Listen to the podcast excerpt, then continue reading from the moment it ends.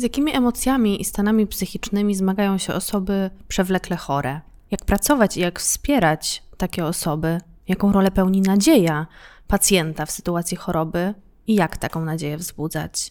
Z wielką przyjemnością zapraszam Państwa na rozmowę z doktorem Mariuszem Wirgą, dyrektorem medycznym programu onkologii psychospołecznej w Instytucie Onkologii im. Malcolma Toda w Long Beach w Kalifornii. Ja nazywam się Zofia Szynal i zapraszam na kolejny odcinek naszego podcastu.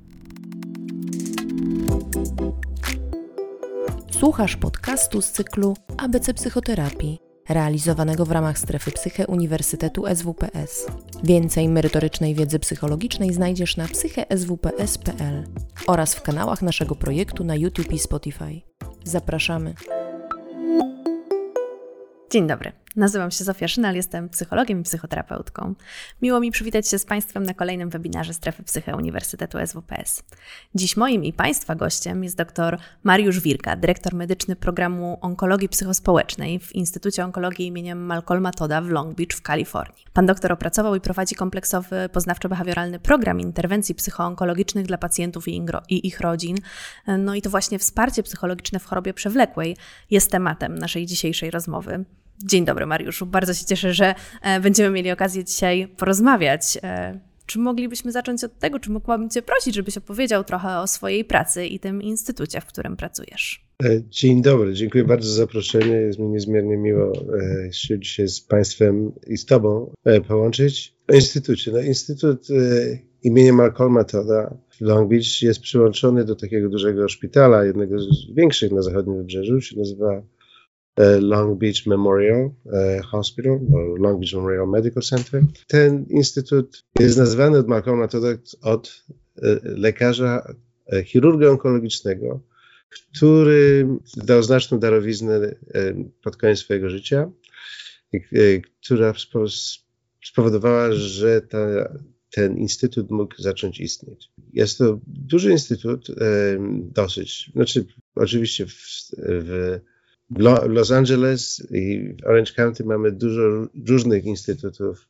onkologii, także jest duża, duża konkurencja. Mamy, e, mamy City of Hope, mamy e, Cedar Sinai, mamy świetne uniwersytety, jak Uniwersytet Kalifornijski w Los Angeles, ale też e, Uniwersytet Południowej Kalifornii, USC tak zwany, i jeszcze Uniwersytet Irvine, Także mamy olbrzymią ilość różnych świetnych ośrodków onkologicznych i my zdecydowaliśmy się e, też stworzyć najsilniejszy program onkologii psychospołecznej. I to nas wyróżnia. Przyłączyłem się do Instytutu w 2004 roku i wtedy wprowadziłem ten program, który się nazywa Beat the Odds. To jest taki właśnie ten kompleksowy taki program dla osób z chorobą nowotworową i ich rodzin a równocześnie udało nam się rozkręcić wiele różnych, różnych takich przedsięwzięć, e, zatrudnić pielęgniarki nawigacyjne, zatrudnić pracowników społecznych, którzy się zajmują z takim wsparciem ogólnym. Rozwijamy teraz e, duży program dotyczący odnoszenia się do toksyczności e, finansowej leczenia onkologicznego. To trzeba zrozumieć, i to też jest istotna rzecz, jeżeli mówimy o chorobach przewlekłych, w Stanach Zjednoczonych ze względu na taki system ubezpieczeń, który jest związany z, z pracą, jak się traci pracę, to się straci ubezpieczenie często. I co piąty chory onkologicznie niestety e, wraz z rodziną bankrutuje. Także taka jest specyfika systemu w Stanach Zjednoczonych. Także my się Teraz właśnie to jest na, na, ten rok takie wielkie przedsięwzięcie. Ja w zeszłym roku pływałem w zimnej wodzie specjalnie po to, żeby zebrać fundusze. Udało mi się zebrać jakieś 18 tysięcy. Wow, wielkie gratulacje. Właśnie na ten cel, żeby, żeby móc, e, bo, bo niestety fundacje nie mogą dawać pieniędzy pacjentom, tak? E, I właśnie tutaj chodziło o to, żeby ludzi wspierać w jakiś sposób. Ten e, ośrodek jest Jestem dyrektorem od tego, tej onkologii psychospołecznej od 2009 roku. To już dosyć sporo czasu. I jednym z też moich właśnie tych zadań to jest też zbieranie finansów na to, bo niestety ubezpieczalnie nie zwracają pieniędzy za, za te interwencje psychospołeczne. Kogo dotyczy e, ten temat? Kiedy mówimy o chorobie przewlekłej, to mamy na myśli tylko choroby onkologiczne, jak można by zdefiniować taką chorobę przewlekłą? Intuicyjnie wydaje się, że wszyscy to rozumiemy, tak? co to jest choroba przewlekła. Ale chciałem się zastanowić, jaka jest w sumie definicja. I sięgnąłem do CDC, czyli Centrum do Kontroli Chorób w Ameryce, główny, główne ciało decydujące o tych rzeczach. I oni definiują to jako schorzenie trwające rok lub dłużej i wymagające ciągłej opieki medycznej lub ograniczenia czynności e, życiowych, e, życia codziennego, e, albo jedno i drugie. To jest ważne, ważne, że choroba przewlekła wpływa też na nasze funkcjonowanie, że my nie możemy wypełniać naszych normalnych ról, że nasze życie się zmieni. I te trzy choroby przewlekłe stają się głównymi powodami zgonów w Stanach Zjednoczonych i niepełnosprawności też. E, I to są takie choroby jak choroby serca, e, nowotwory i cukrzyca głównie. I e, w Stanach Zjednoczonych uważano się, że roczny koszt tych chorób przewlekłych to jest ponad 4 biliony dolarów na rok. Natomiast zgodnie ze Światową Organizacją Zdrowia, oni patrzą, oni nazywają choroby przewlekłe choroby niezakaźne. I to jest bardzo ważne, bo jak zobaczymy, co się stało, chorób przewlekłych specjalnie nie było w XVIII wieku tak wiele. Z wielu względów. Przede wszystkim dlatego, że ludzie umierali na choroby zakaźne głównie przed erą antybiotyków. To się zmieniło właśnie, z, jak antybiotyki weszły. Ludzie, którzy by inaczej umierali na choroby zakaźne, zaczynają dłużej żyć. A im dłużej żyjemy, to mamy większe szanse na zachorowanie na różne rzeczy. I teraz WHO, czyli Światowa Organizacja Zdrowia, dzieli te choroby przewlekłe na choroby układu krążenia, czyli takie jak zawał serca i udar. A to są w sumie zawał jest ostrą rzeczą, ale przejawem długotrwałej choroby. E, nowotwory, przewlekłe choroby układu e, oddechowego, takie właśnie jak e, przewlekła obturacyjna choroba płuc oraz astma.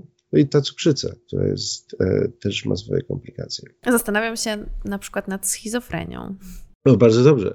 Schizofrenia jest chorobą przewlekłą, podobnie jak choroba afektywna dwubiegunowa. E, to są też choroby przewlekłe. Każda z nich dotyczy mniej więcej 1% e, ludności. I też, e, a do tego jeszcze bym dodał depresję, ponieważ w Stanach Zjednoczonych obecnie depresja stała się jednym z głównych powodów niepełnosprawności. Istotna sprawa. Dziękuję, że mi na to zwróciłaś uwagę. Ogólnie wydaje się, że też jest dysproporcja między krajami rozwiniętymi i nie tak rozwiniętymi. E, czyli w krajach o niskich i średnich dochodach te 3 czwarte zgonów są, dotyczą właśnie tych chorób przewlekłych. Czyli rocznie to jest 31 milionów ludzi. E, także to jest dosyć spora, e, spora grupa. Mhm. Tak to wygląda w, w teorii, a w praktyce pacjenci, którzy trafiają pod opiekę tego Twojego instytutu, głównie to są pacjenci chorzy onkologicznie? Tak, znaczy często mają też osoby choroby współistniejące. I to jest właśnie to, że jeżeli choroby nowotworowe też najczęściej dotykają osób starszych. W chorobach nowotworowych mamy takie występowanie, że najpierw dotyczą dzieci, a potem mniej więcej po 16 roku życia do 40 roku życia jest to okres mniejszej zapadalności na choroby nowotworowe. Potem znowu z każdym rokiem zapadalność na choroby nowotworowe wzrasta. I teraz istotnym jest, że często mamy kilka osób przewlekłych współistniejących choroba nowotworowa nie zapobiega innym chorobom, niestety. Także mamy do czynienia często z cukrzycą i chorobą nowotworową, czy chorobami krążenia. Ponadto leczenie nowotworowe i same nowotwory też sprzyjają powstawaniu innych chorób e, przewlekłych. E, wiemy, że e, niektóre leki cytostatyczne, ta tak zwana chemia, którzy mówią czerwona chemia, zresztą pochodzę rubicyny, one powodują niestety choroby krążenia mogą powodować, choroby serca. Podobnie kobiety, które były leczone na raka piersi, szczególnie lewej piersi i przechodzące leczenie radioterapeutyczne, naświetlania, to wtedy serce może być, stać się, być w polu e, tego naświetlania i też e, zwiększa się ryzyko chorób serca. Także jest cała dziedzina nowa. Taki mój przyjaciel, profesor Maciej Lisiak, się zajmuje z nią w, w Poznaniu. Kardioonkologia, czy onkokardiologia. To jest do, do, tych chorób się inaczej podchodzi. Też zresztą, o, ciekawa rzecz, właśnie, żeby zmniejszyć ryzyko tych chorób serca, osób, które przechodzą e, naświetlania, to my uczymy e, pacjentów specjalnych form oddychania podczas naświetleń, żeby te naświetlenie robić na głębokim wdechu, wtedy płuca się rozszerzają i przesuwają serce poza pole naświetleń.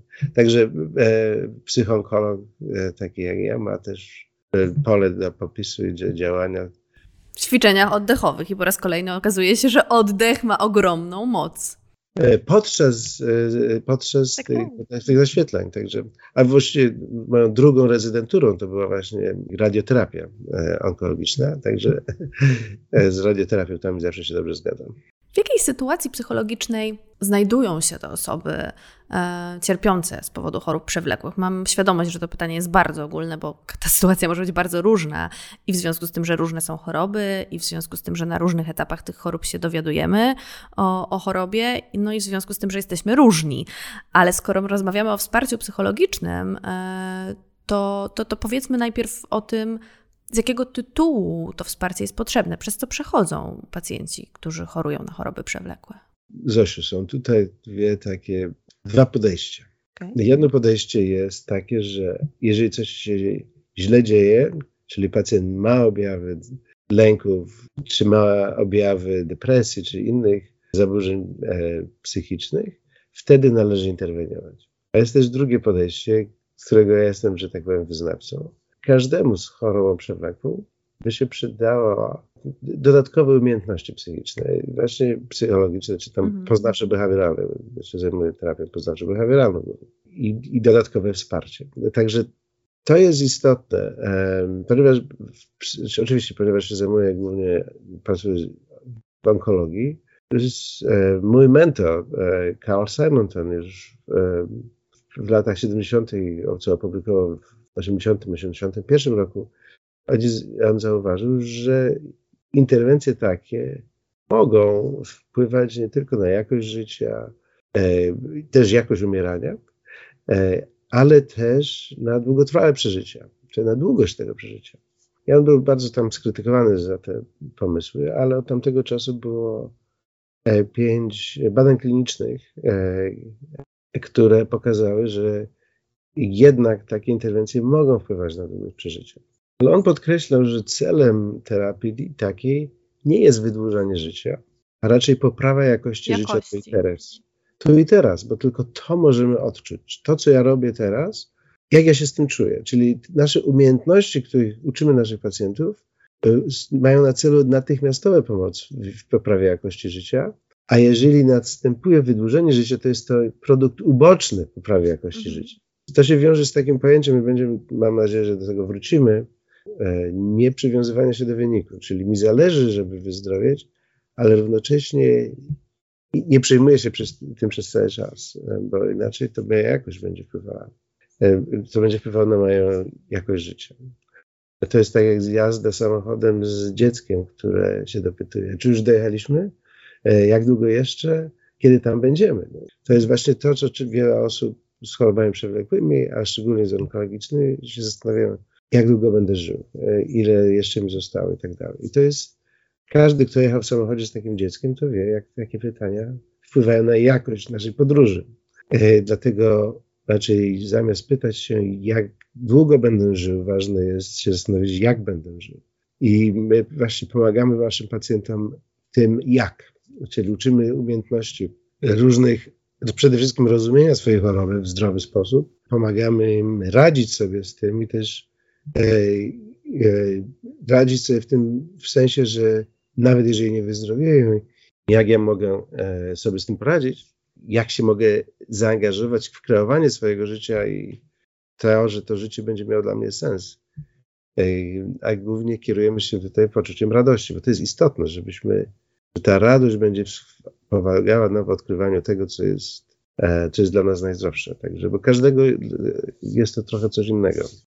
Tak sobie myślę, jak o tym mówisz, że to brzmi jak taki program, który byłby dobry właściwie dla wszystkich, nie tylko dla tych chorych onkologicznie. Jest program e, dla wszystkich w sumie. E, Moja żona Aleksandra jest też psychiatrą i od wielu lat ze mną pracowała, też razem współpracowaliśmy z Karlem Simontonem i też jest terapeutą poznawczo-behawioralnym i ona ten program zaadaptowała do chorób przewlekłych nieonkologicznych. I też ma dużo chorób neurologicznych, takie jak stwardnienie rozsiane, e, czy inne postępujące choroby przewlekłe, tak, i zagrażające życiu. Zanim jeszcze porozmawiamy szczegółowo o tym programie, bo bardzo jestem ciekawa i bardzo chcę Ciebie o, o, o, niego dopytać, natomiast tak się jeszcze zastanawiam, jak pacjenci trafiają do Ciebie, do, do, do Twojej żony w takich sytuacjach, do, do, do, do, do psychiatry no to nie trafiają dlatego, że, no, że mają e, zdiagnozowaną chorobę, tylko zazwyczaj właśnie chyba to jest ta pierwsza sytuacja, o której wspomniałeś.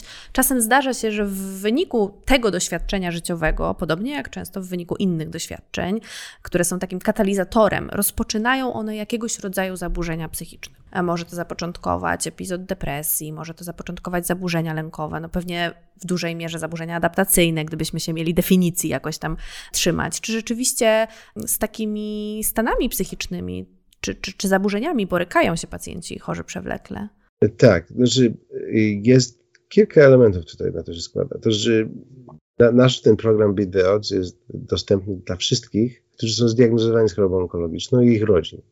Tak jak mówiłem, że, że jest to dobre dla wszystkich. W istocie ludzie zdrowi, na przykład też szkole ludzi w tym, e, widzą dla siebie dużą poprawę e, funkcjonowania.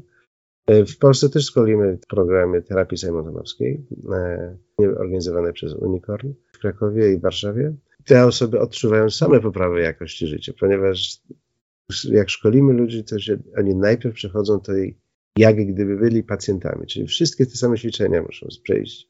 E, zanim zaczną się uczyć pomagać innym. Mnie samemu te, te, te rzeczy pomagają. Dlatego trafiają do programu naszego ludzie, którzy nie, nie zawsze pokazują jakichkolwiek e, Rozumiem. psychiczne.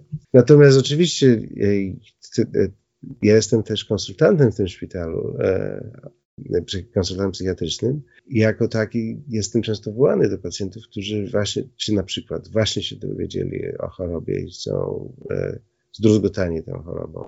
Albo choroba, problem jest z chorobami przewlekłymi taki, że one często mają taki podstępny przebieg na początku.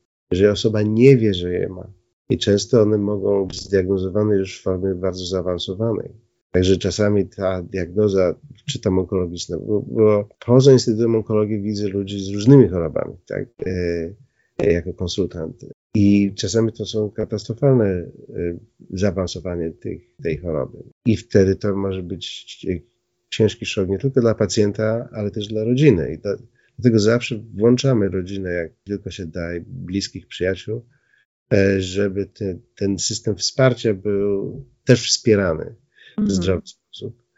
Bo też wiemy, że system wsparcia ma e, czynniki prognostyczne na przyszłość, czyli osoby, no które mają poczucie e, dobrego wsparcia społecznego, żyją lepiej i dłużej. E, także Chyba przy covid się wszyscy o tym przekonaliśmy raz a na zawsze, że to wsparcie społeczne jest jednak bardzo ważne i, i że posiadanie takiej sieci wsparcia społecznego jest no, niezwykle cenne.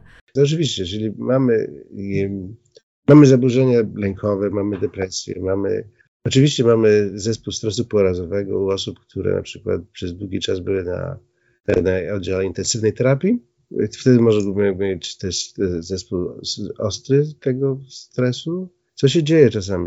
Ponieważ y, ten zespół stresu porazowego, czyli to jak to PTSD czy PTSD, jak to się nazywa, to może się uaktywnić podczas pobytu, e, podczas leczenia. E, często niestety zauważam, szczególnie osób, e, które e, doznały takiej przemocy od rodziców czy od opiekunów we wczesnym życiu, e, gdy lądują w szpitalu i lekarze, szczególnie bo jest ten system, mimo że chcemy partnerski mieć kontakt z pacjentem, ale w dużej mierze tutaj dużo, dużo takiego autorytarnego podejścia, bo my decydujemy, my no tak. się zastanawiamy i tak dalej. Ludzie najlepsze dla tego pacjenta i potem komunikujemy to, tak? I, i, i zadajemy ból temu pacjentowi i, i mówimy, że to jest dla jego dobra, tak? E, czy że nie ma się co skarżyć, bo no niestety tak jest, no ale no, to może że jesteśmy w pozycji takiej, że niby jesteśmy opiekunami, ale zadajemy ból. Leczenie, które przypisujemy, jest wymagające. I teraz, teraz to jest bardzo podobna sytuacja jako dziecka i rodzica, czy tam dziecka i opiekuna, który w jakiś sposób zadawał ból temu dziecku. Tak? I tu widzę często właśnie u takich osób ten poziom lęku, czy poziom jakichś zaburzeń snu i oczywiście in, wielu innych może być dużo większy. Wtedy też pamiętajmy, że w jednym z takich objawów e, tego zespołu stresu pourazowego jest trudność w utrzymywaniu kontaktów, że człowiek się czuje e, jak gdyby odłączony od życia społecznego. Mimo, że może być otoczony ludźmi, ale nie czuje się włączony w to wszystko.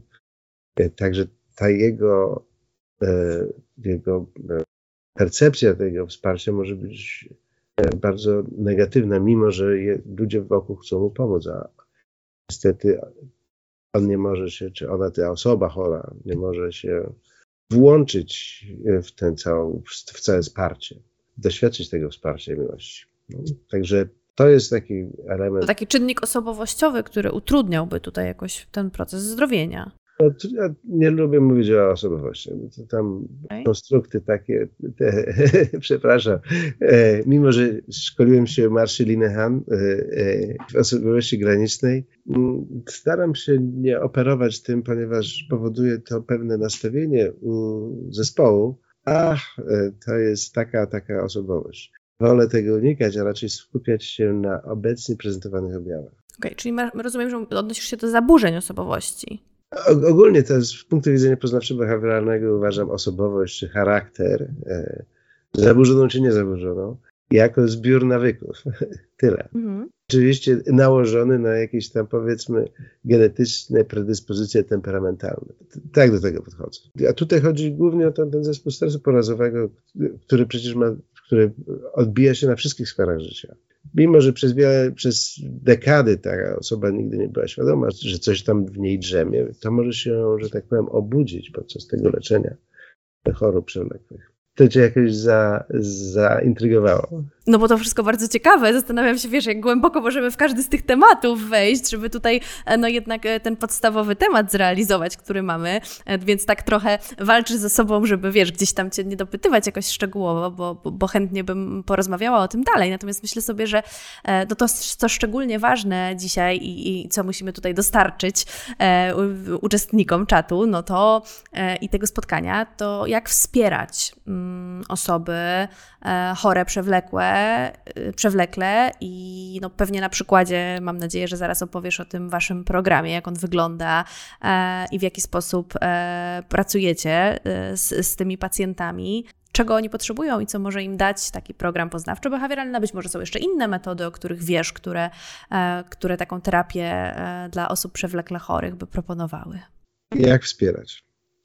Przede wszystkim akceptację olbrzymią istotną rzeczą. I, no i słuchanie. No co się dzieje, że jeżeli osoba jest chora, bardzo łatwo choroby przewlekłe, szczególnie takie jak nowotwór złośliwy, to są rzeczy, które y, są stanem kryzysu. W momencie diagnozy jest to stan kryzysu. I ten kryzys, jak w momencie kryzysu całe towarzystwo, wszyscy się mobilizują, żeby pomóc temu pacjentowi i to jest normalne i zrozumiałe. Natomiast co się dzieje e, w chorobie przewlekłej, że ten kryzys jest przewlekły. I wtedy dochodzić może do wyczerpania też zasobów osoby wspierającej. Albo osoba zdiagnozowana może mieć, jak już wspomniałem, możliwość odczuwania wszelkich różnych emocji i one wszystkie są, mają sens. Także mm. oczywiście nie mówię tutaj o osobach, które na przykład podczas choroby przewlekłej mają encefalopatie jakieś, e, ze względu na leczenie, czy na sam przebieg choroby podczas zaburzeń nerek, czy tam cukrzycy, zaburzeń metabolicznych i tak dalej. Różne choroby metaboliczne mogą, czy nawet leczenie sterydami może powodować e, różne zmiany. Ale o tym nie mówię. Mówię o takiej normalnej reakcji na, chorobę przewlekłą. Czyli ta normalna reakcja ma w sobie cały wachlarz Całe spektrum. Całe spektrum. Także nie ma jednej emocji, która jest taka e, typowa. Wszystkie emocje, od złości po, po czasami radość też, e, ale też lęk, niepokój, depresja, wszystko, poczucie winy, olbrzymia ilość. Teraz o to chodzi, że podchodząc do takiej osoby, z jednej strony rozumie, że jej emocje mają sens dla niej przynajmniej i starać się zrozumieć ten sens, ale z punktu widzenia osoby wspierającej, ważne jest, żebym ja się zajmował też sobą. To jest rzecz, która niestety wiele osób wspierających nie dba o siebie sam. Pomagaczy.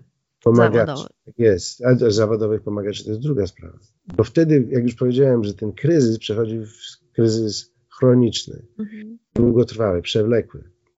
Podczas tego kryzysu, jeżeli, ponieważ w kryzysie ja rzucam wszystko i rzucam się na pomoc, tak, to tak, tak podchodzimy do kryzysu, ale jeżeli ja nie będę, i teraz też zarzuciłem zadbanie o swoje własne potrzeby. Dlatego ważne jest, jak to, to przechodzi okres ten chroniczny, żebym się zatrzymał i zastanowił, co jest takiego ważnego dla mnie, żebym sobie naładował swoje akumulatory. Ale mówisz o sobie, to znaczy ja pomagający komuś bliskiemu, wspierający kogoś bliskiego teraz, tak? Nie ja, nie ja psychiatra czy ja psychoterapeuta. Jako, coś dobrze będę mówił, osoba wspierająca, niech będzie w trzeciej osobie będę mówił osobie wspierającej. Jak osoba wspierająca, dobrze by było, żeby się zastanowiła, zatrzymała i zastanowiła, ok, przed tym kryzysem co robiłam, żeby naładować swoje akumulatory. I to mogły być różne rzeczy. I teraz wypisać sobie całą listę tych wszystkich rzeczy, które, które pomagały mi na co dzień. I teraz świadomie odsunąć niektóre. Że aha, bo wiem, że teraz, ponieważ jestem w chronicznym kryzysie, nie będę mogła tych wszystkich rzeczy robić. Teraz zastanowić się, co ja będę mogła, a czego nie będę mogła. I teraz to, czego, co będę mogła, ważne żeby się skupić na tym, ok, wpisać do kalendarza swojego, do rozkładu swoich zajęć. Bo oczywiście zawsze będzie powód, żeby tym się nie zajmować. Nie ważniejsze tylko, rzeczy. Mhm. Tak, na przykład powiedzmy sobie, spacer w lesie jest tym, co zdecydowałem, zdecydowałam robić i teraz spaceruję po lesie, a tam wpadam na jakiegoś znajomego, który mówi, ty tu sobie chodzisz, spacerujesz, e, wąchasz kwiatki, a co, a twój mąż w domu chory, tak? Także nasze społeczeństwo też nie sprzyja temu, żebyśmy się sobie sami zajmowali. Tak? I to nie tylko w Polsce, ale na całym świecie. Znaczy, no nasze zdecydowanie na pewno sprzyja samopoświęceniu. E, także no, no, nie wypada należy się sobą zajmować, tak? E, także to jest, a to jest jeden podstawowy błąd, bo wtedy, jeżeli się nie zajmuję sobą, to wtedy mniej mam cierpliwości e, i trudniej mi znieść te trudy bycia osobą wspierającą. Być osobą wspierającą e, jest bardzo trudne. Znam wiele osób, mi powiedziało, ja bym, ja bym wolała być tą osobą z chorobą, niż być w tej roli osoby wspierającej. Myślę, że to chyba jest tak, że nam się bardzo trudno jest mierzyć z bezsilnością, że gdzieś jesteśmy tacy, no, no, jak mamy coś do zrobienia, a często przecież w tych sytuacjach, no tak jak zresztą na początku powiedziałeś, trzeba być, wysłuchać, wspierać, ale nie jest za wiele do zrobienia. To jest chyba coś trudnego. Tosiu, powiedziałeś coś bardzo ważnego.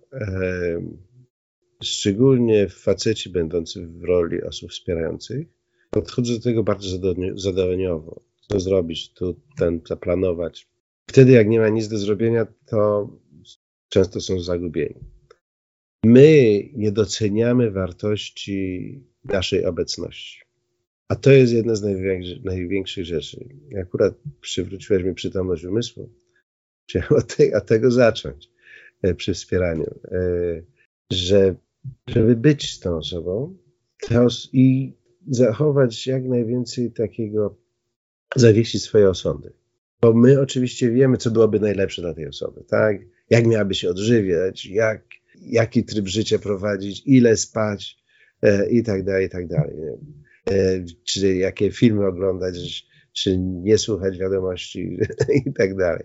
I bardzo często właśnie tymi naszymi pomysłami na jej życie ją zawalamy. A istotniejsze jest raczej, na, by spojrzeć i, i, posłuchać tej osoby. To się dzieje, że my, osoba, osoba właśnie w takiej chronicznej chorobie, może mieć sama trudności ze zrozumieniem, co się z nią dzieje. I dopiero w relacji z inną osobą i w rozmowie może zacząć to rozumieć.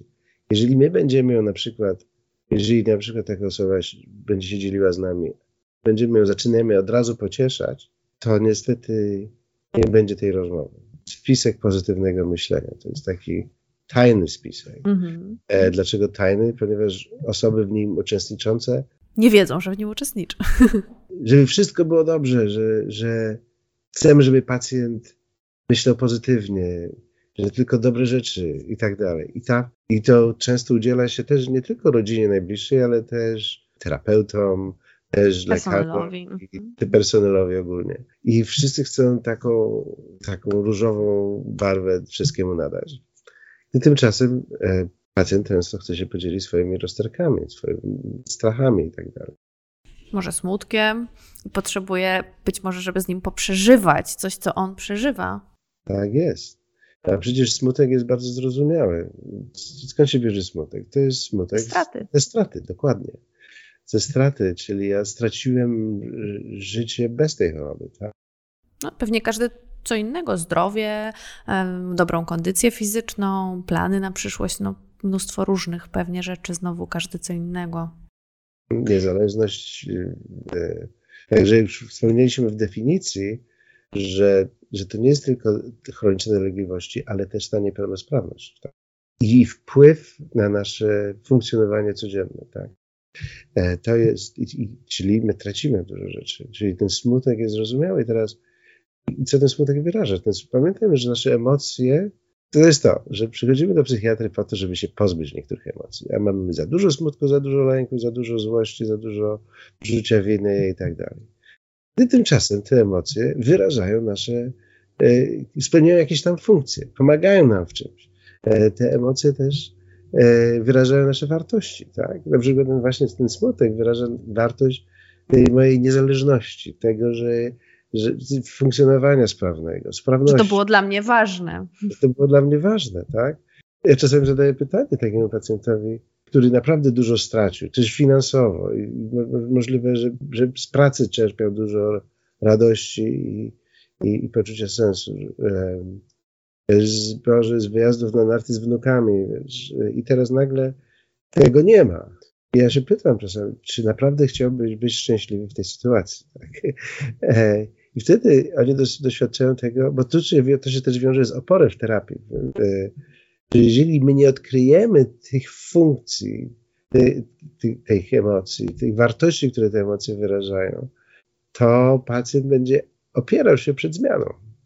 Dopiero jeżeli pozwolimy mu zrozumieć te emocje, my to nazywamy takim e, i zauważyć co dobrego oni mówią, te negatywne emocje, jakie funkcje spełniają, to wtedy dopiero możemy zacząć je, że tak powiem, pozwolić pacjentowi wyrazić te wartości w zdrowszy sposób. To prawda, to po, po, raz kolejny powtórzymy, że to właśnie te emocje są takie nie tyle negatywne, chociaż takiego sformułowania się używa i ono jest prawidłowe, co nieprzyjemne w przeżywaniu, ale bardzo potrzebne i potrzebujemy ich wszystkich. One dają nam znać o tym, co się dzieje. I gdybyśmy nie czuli smutku, złości, lęku, to nie funkcjonowalibyśmy wcale dobrze.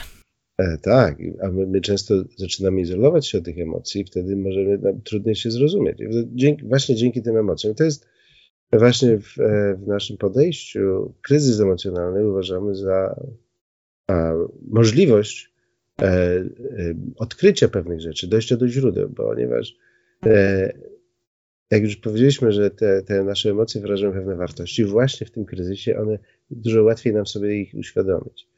W sytuacji kryzysowej, zresztą jak my rozmawiamy o tych, e, o tych wartościach, jakie te emocje wyrażają, ja robię dużo notatek sobie, bo, bo pacjent wtedy wyraża też swoje głębokie przekonania, e, których często nie jest nieświadom, że sprzyjają tym emocjom, ponieważ zgodnie z trafią poznawczo-behawiorową to jest nasze poznawcze czynniki, czyli nasze myśli, postawy i, i przekonania. e, wpływają na to, jak się czujemy emocjonalnie. I, i właśnie to, ten moment tego kryzysu emocjonalnego jest doskonały do tego, żeby odkryć źródło tego cierpienia. I wtedy, jak do niego, do niego dotrzemy, możemy do, dokonać takiej transformacji tego źródła e, E, i autentycznie głębokie przemiany nawet podczas jednej sesji. Także to jest. I, ale jeżeli tylko pozwolimy, żeby ten proces się odbywał, jeżeli nie będziemy właśnie pocieszać człowieka, tylko pozwolimy mu być. I zresztą umysł ma tendencję do tego, żeby myśleć zdrowo. I często, jeżeli pacjent sobie sam zapisze w tym kryzysie myśli, mówi, ja takie coś myślałem. Poza kryzysem te myśli się wydają jakieś niedorzeczne, ale to są właśnie nasze postawy, których nie jesteśmy świadomi, a które e, są tam przez ten czas w nas, są i nami.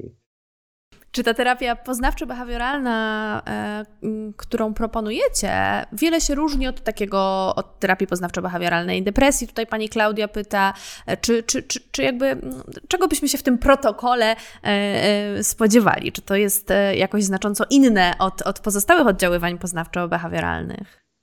Tak, jest. To znaczy nie, ta konceptualizacja, jaką tutaj jesteśmy bardzo dumni w typowej terapii poznawczo-behawioralnej, e, tutaj jest e, bardzo prosta, ponieważ większość osób chorobami przewlekłymi nie ma zaburzeń emocjonalnych, zanim miały mhm. choroby przewlekłe, także jeszcze cofnijmy się. Choroba przewlekła powoduje co?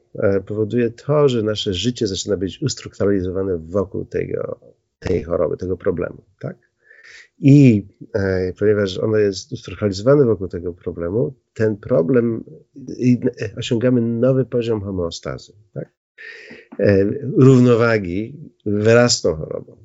I nawet jeżeli powiedzmy dojdzie do remisji tej choroby, pewne te elementy tej homeostazy możemy utrzymywać. Dlatego e, my staramy się nie robić tutaj bardzo skomplikowanej e, konceptualizacji, a raczej zrozumieć, pomagamy pacjentowi głównie zrozumieć zależność jego stanów emocjonalnych między tym, co się dzieje w jego myślach, ale w tym związanych z tych wartościach z tym, jakie funkcje te emocje spełniają. I dopiero wtedy, jeżeli do tego dojdziemy, dotrzemy, to często właśnie mówię, że ta interwencja może podczas jednej sesji można dokonać głębokiej zmiany. Bo pamiętajmy, że te osoby nie mają wieloletnich problemów mhm. psychicznych przedtem najczęściej. Tak? E, także ta praca, e, często ludzie mówią, o, pracujesz w psychoonkologii.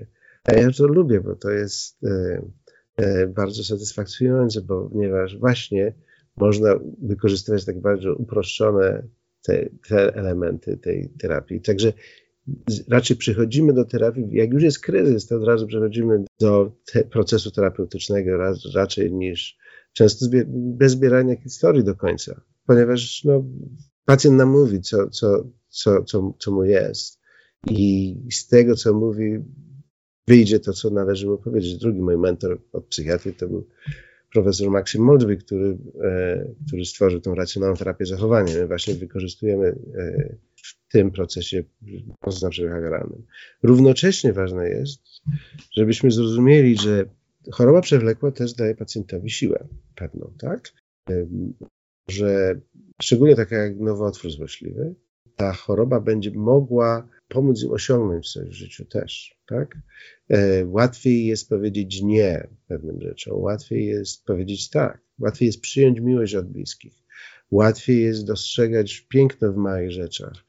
E, ta, ta, ta radość z małych rzeczy, e, docenienie i i wdzięczność za te małe rzeczy. Otwieramy się na miłość bliskich na pomoc innych. Może dotychczas nigdy nie prosiliśmy o pomoc, a teraz możemy zacząć prosić o pomoc, bo jesteśmy po prostu w, e, przyszpileni do ściany, tak? E, nie mamy innego wyjścia. I teraz, y, czy to byłby dalszy etap tego procesu, byśmy teraz właśnie byśmy się zastanawiali, okay, Czyli z pacjentem razem zastanawiamy się, jakie właśnie korzyści ta e, choroba przynosi. Co dobrego stało się w moim życiu dzięki tej chorobie od, od czasu diagnozy. To niektórzy pacjenci, a szczególnie terapeuci, jak słyszą coś takiego, to są oburzeni. Jak takie coś można. Ale to jest bardzo istotne, ponieważ my zdecydowaliśmy się robić te rzeczy, sięgnąć po te rzeczy tylko z powodu choroby ale te rzeczy wyjawiają nasze ważne potrzeby, których dotychczas za, e, nie spełnialiśmy, odmawialiśmy sobie. Dopiero choroba dała nam powód do tego, że, że po nie sięgnęliśmy. I teraz w tym całym procesie w terapii sejmontonowskiej chcemy, żeby pacjent pacjenci zrozumieli, że hej, ja mogę. Ważne jest, żeby zaspokajanie tych potrzeb stało się moim trybem życia, żebym ja to robił na bieżąco, a nie tylko z powodu choroby. Także ja nie potrzebuję choroby, by, by te potrzeby zaspokajać. Że to też jest taki ważny element. Ten program jest jakoś zamknięty, to znaczy to jest, nie wiem, 10 spotkań z terapeutą albo pół roku w, wsparcia waszego instytutu. Czy to zupełnie jest dostosowywane do potrzeb pacjenta? Że można robić to indywidualnie, można okay. robić to w grupie, e, można łączyć obie interwencje. Zresztą e, tak, e, forma, w której to najbardziej lubię robić, jak przyjeżdżałem do Polski, to tak w ten sposób robiłem, to, e, to są takie sześciodniowe turnusy terapeutyczne. I podczas tych turnusów mieliśmy pacjentów z, e, z osobami wspierającymi. W sensie masz na myśli, że był pacjent i ktoś jemu bliski, kto jest na co dzień jego wsparciem i obydwoje uczestniczyli w tym? Tak, czyli okay, mieliśmy, mieliśmy taką grupę, powiedzmy 20 parę osób, a równocześnie mieliśmy szkolących się, e, bo szkolenie w terapii zajmującej się zawsze odbywa wraz z pacjentem, podczas autentycznej terapii. Okay. Także nie, nie uczymy teoretycznie, tylko zawsze praktycznie. I zresztą na początku właśnie ten terapeuta szkolący się przechodzi, e, przechodzi to szkolenie tak, jakby był osobą z diagnozą, czyli wszystkie te zadania robi na sobie. I czyli takie, że, i wtedy, wtedy między tymi no, są, jest tu, dobrze zgadłaś, 10 sesji, 10 modułów. E, 10 modułów, które są e, i, I, ja na przykład tutaj teraz w Stanach to głównie robię, a szczególnie przez pandemię, to robimy to w formie 2,5 godzinnych 10 sesji e, co, ty, co tydzień. E, a, e, e, ale najwięcej satysfakcji dają jednak te, te, te, te turnusy terapeutyczne, czy e, podczas których że mamy taką sesję, która się składa z części teoretycznej, Potem jest dzielenie na małe grupy, gdzie ludzie to przetwarzają i stosują do samych siebie. A między tymi e, zajęciami ludzie są zachęcani, żeby do nas podchodzili też indywidualnie i, e, i właśnie często są w kryzysie emocjonalnym, bo to pewne rzeczy, pewne emocje są wzbudzane. Mówimy, jednym z, jedną sesją jest na temat, e, gdzie mówimy na temat lęku przed nawrotem choroby onkologicznej. E, czyli poruszamy rzeczy, o których ludzie nie chcą myśleć. Mówimy o śmierci. Cała sesja jest przeznaczona na temat śmierci i umierania. E, jak do tego zdrowo podchodzić? I oczywiście podczas tych e, sesji różnych mamy też sesje na temat poczucia sensu życia. I to, to może wzbudzać różne emocje ludzi i dzięki temu możemy, możemy im pomóc wtedy, bo te kryzysy powstają i możemy z nimi pracować. A ludzie, którzy się w tym szkolą, mogą od razu zobaczyć, jak to robimy jak to jest zrobione. Także mniej więcej to w ten sposób przebiega. I, czyli jest dużo zadań domowych i, i znaczy zadań, dużo pisania i tak dalej, typowej terapii poznawczej behawioralnej. Ćwiczenia, przede wszystkim e, już podczas pierwszej sesji uczymy 10 umiejętności zdrowienia, żeby ludzie mogli je stosować i, i potem na nich budujemy przez cały czas. Czy jedną z tych umiejętności jest radzenie sobie z lękiem przed śmiercią albo przed śmiercią kogoś bliskiego? Pytam dlatego, że tutaj pani Katarzyna na czacie napisała jakoś o swojej takiej prywatnej sytuacji, w której, e, w której się znajduje i, i lęku właśnie o życie bliskiej jej osoby, która, córki, która ma nieuleczalną chorobę i istnieje duże ryzyko e, zgonu. Czy to jest jakaś jedna z tych umiejętności? Jak radzić sobie z takim lękiem? To wydaje mi się niewyobrażalne.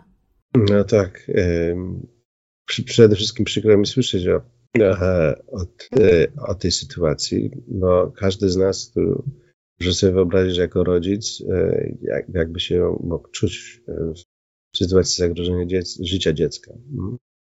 E, niezależnie jak ile lat ma dziecko, tak? E, mam dzieci dorosłe, ale, ale nie jest, oczywiście, że to jest sytuacja obiektywnie bardzo trudna. I tutaj lęk jest logiczny e, i właśnie też bym zaczął od tego rozumienia tego lęku. Lęk jest głównie przejawem naszego e, e, poczucia bezpieczeństwa, to jest jasne. Tak? Córka jest obiektywnie w niebezpiecznej sytuacji.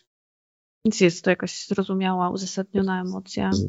uzasadniona. A i teraz, i teraz właśnie byśmy się Panią zastanowili właśnie, jakie, jakie jej wartości wyraża te emocje, jakie funkcje spełnia, e, w jaki sposób może ją chronić, bo na przykład chroni też tą córkę, tak? Bo, bo, ten lęk powoduje, że zaczynamy myśleć o wielu różnych scenariuszach, antycypujemy pewne rzeczy, czyli jesteś wyrazem pewnego...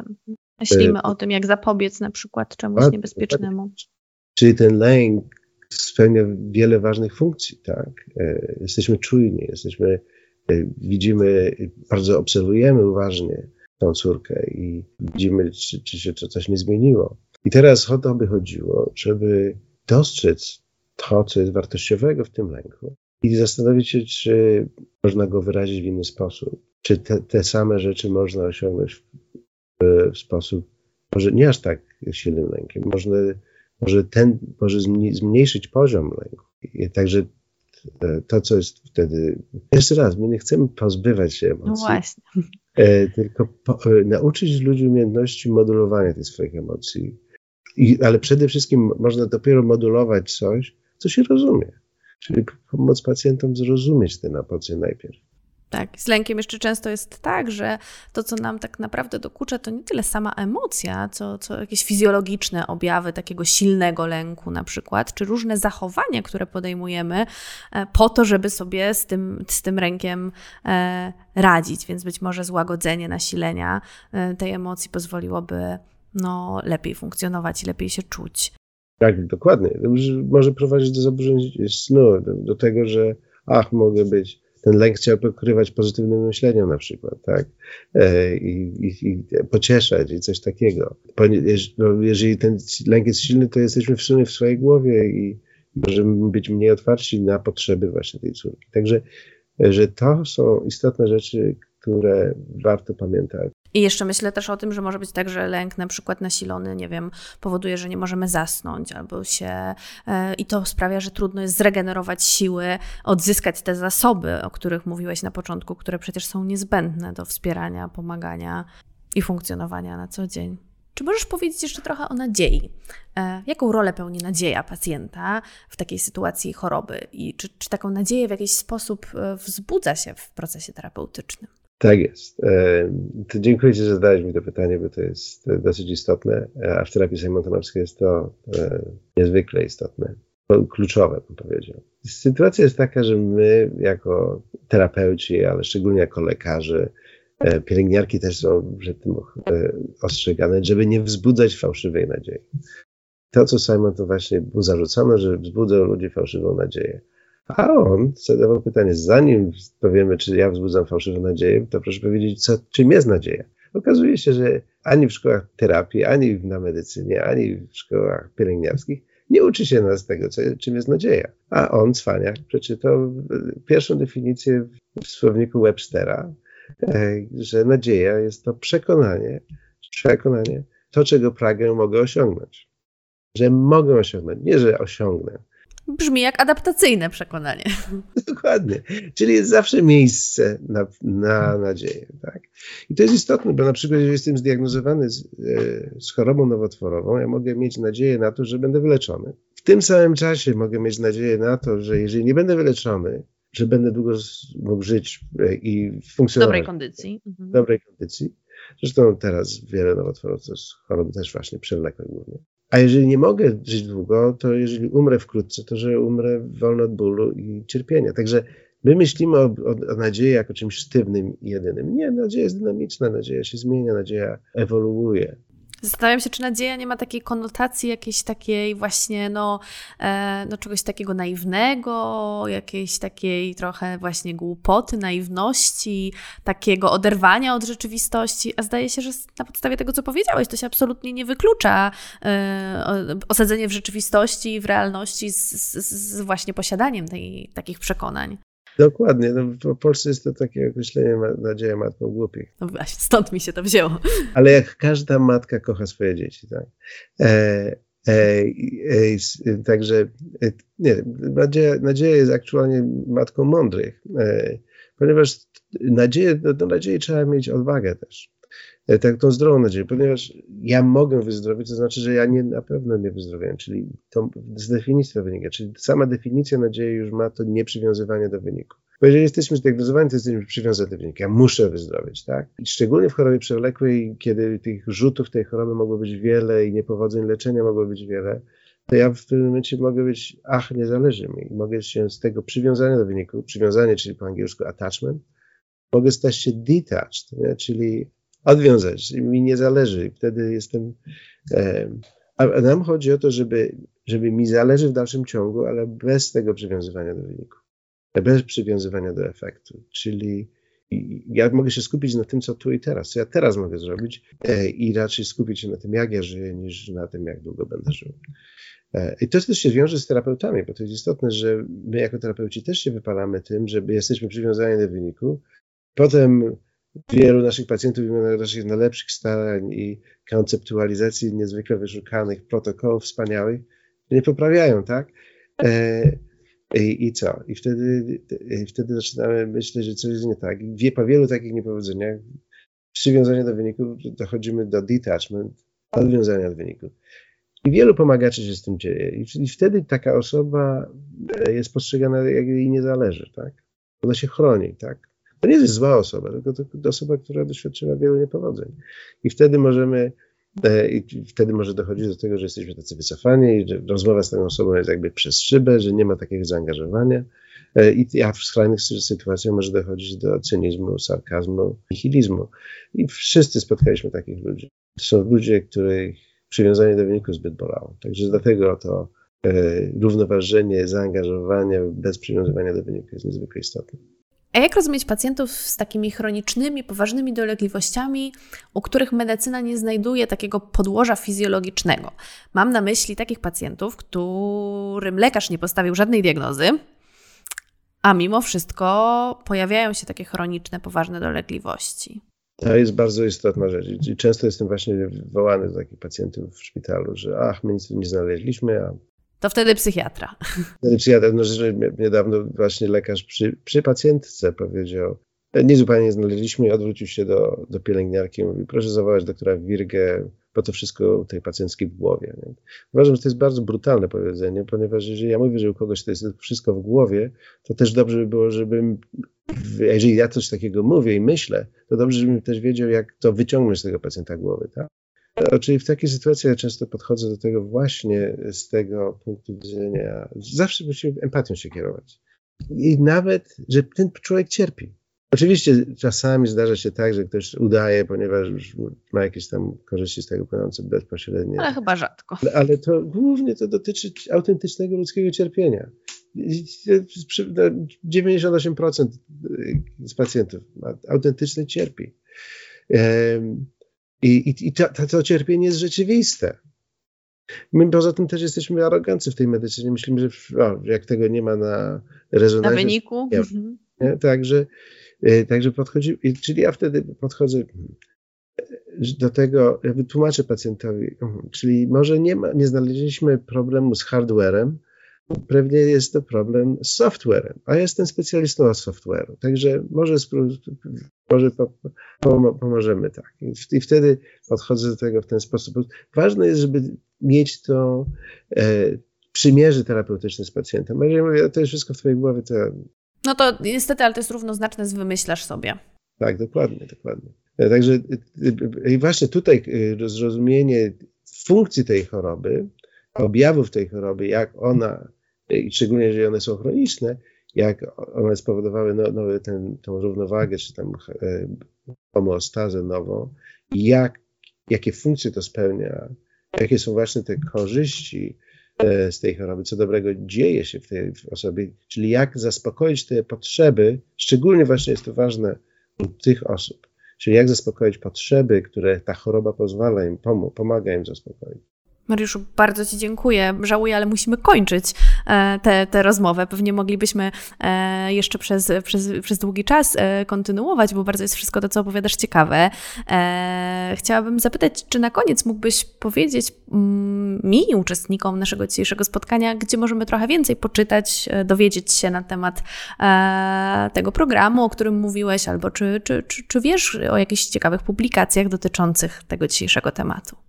O, to publikacji jest wiele. Znaczy, e, w, e, na naszych stronach e, simonton.pl tam niestety nie w, nie w głównym menu, tylko w tym menu po boku można znaleźć różne publikacje i tam są różne artykuły też. Jeden z artykułów właśnie Nadzieja Matką Mądrych. I mm, na moim profilu na ResearchGate można znaleźć moje artykuły też. Tam jest artykuł o nadziei rodzica w, w sytuacji choroby dziecka, ciężkiej choroby dziecka, że, żeby też tak. e, e, tam pani Katarzynie e, może podpowiedzieć. Też jest nasza strona abcemocji.pl, gdzie e, skupiamy się na różnych właśnie tej terapii, racjonalnej terapii zachowania. E, I właśnie moja książka ABC emocji, e, ABC Twoich emocji, jestem współautorem. E, I też moja stara książka Zwyciężyć chorobę. To są takie rzeczy, które mogą, mogą ludziom trochę przybliżyć to, co robią. Super, bardzo dziękuję. Odsyłam Państwa w takim razie do, do, do, literatury. Dziękuję za dzisiejszą rozmowę, za, za wszystkie pytania, za aktywność na czacie. No i zapraszam na kolejne webinary Strefy Psyche Uniwersytetu SWPS. No a w międzyczasie oczywiście do czytania, oglądania i słuchania wszystkich materiałów w sieci. Dziękuję bardzo Państwu i dziękuję Tobie Zosiu. Bardzo mi się z Tobą świetnie rozmawia, także e, piękne pytanie. Może powtórzymy. Dziękuję, do zobaczenia. do widzenia, do zobaczenia.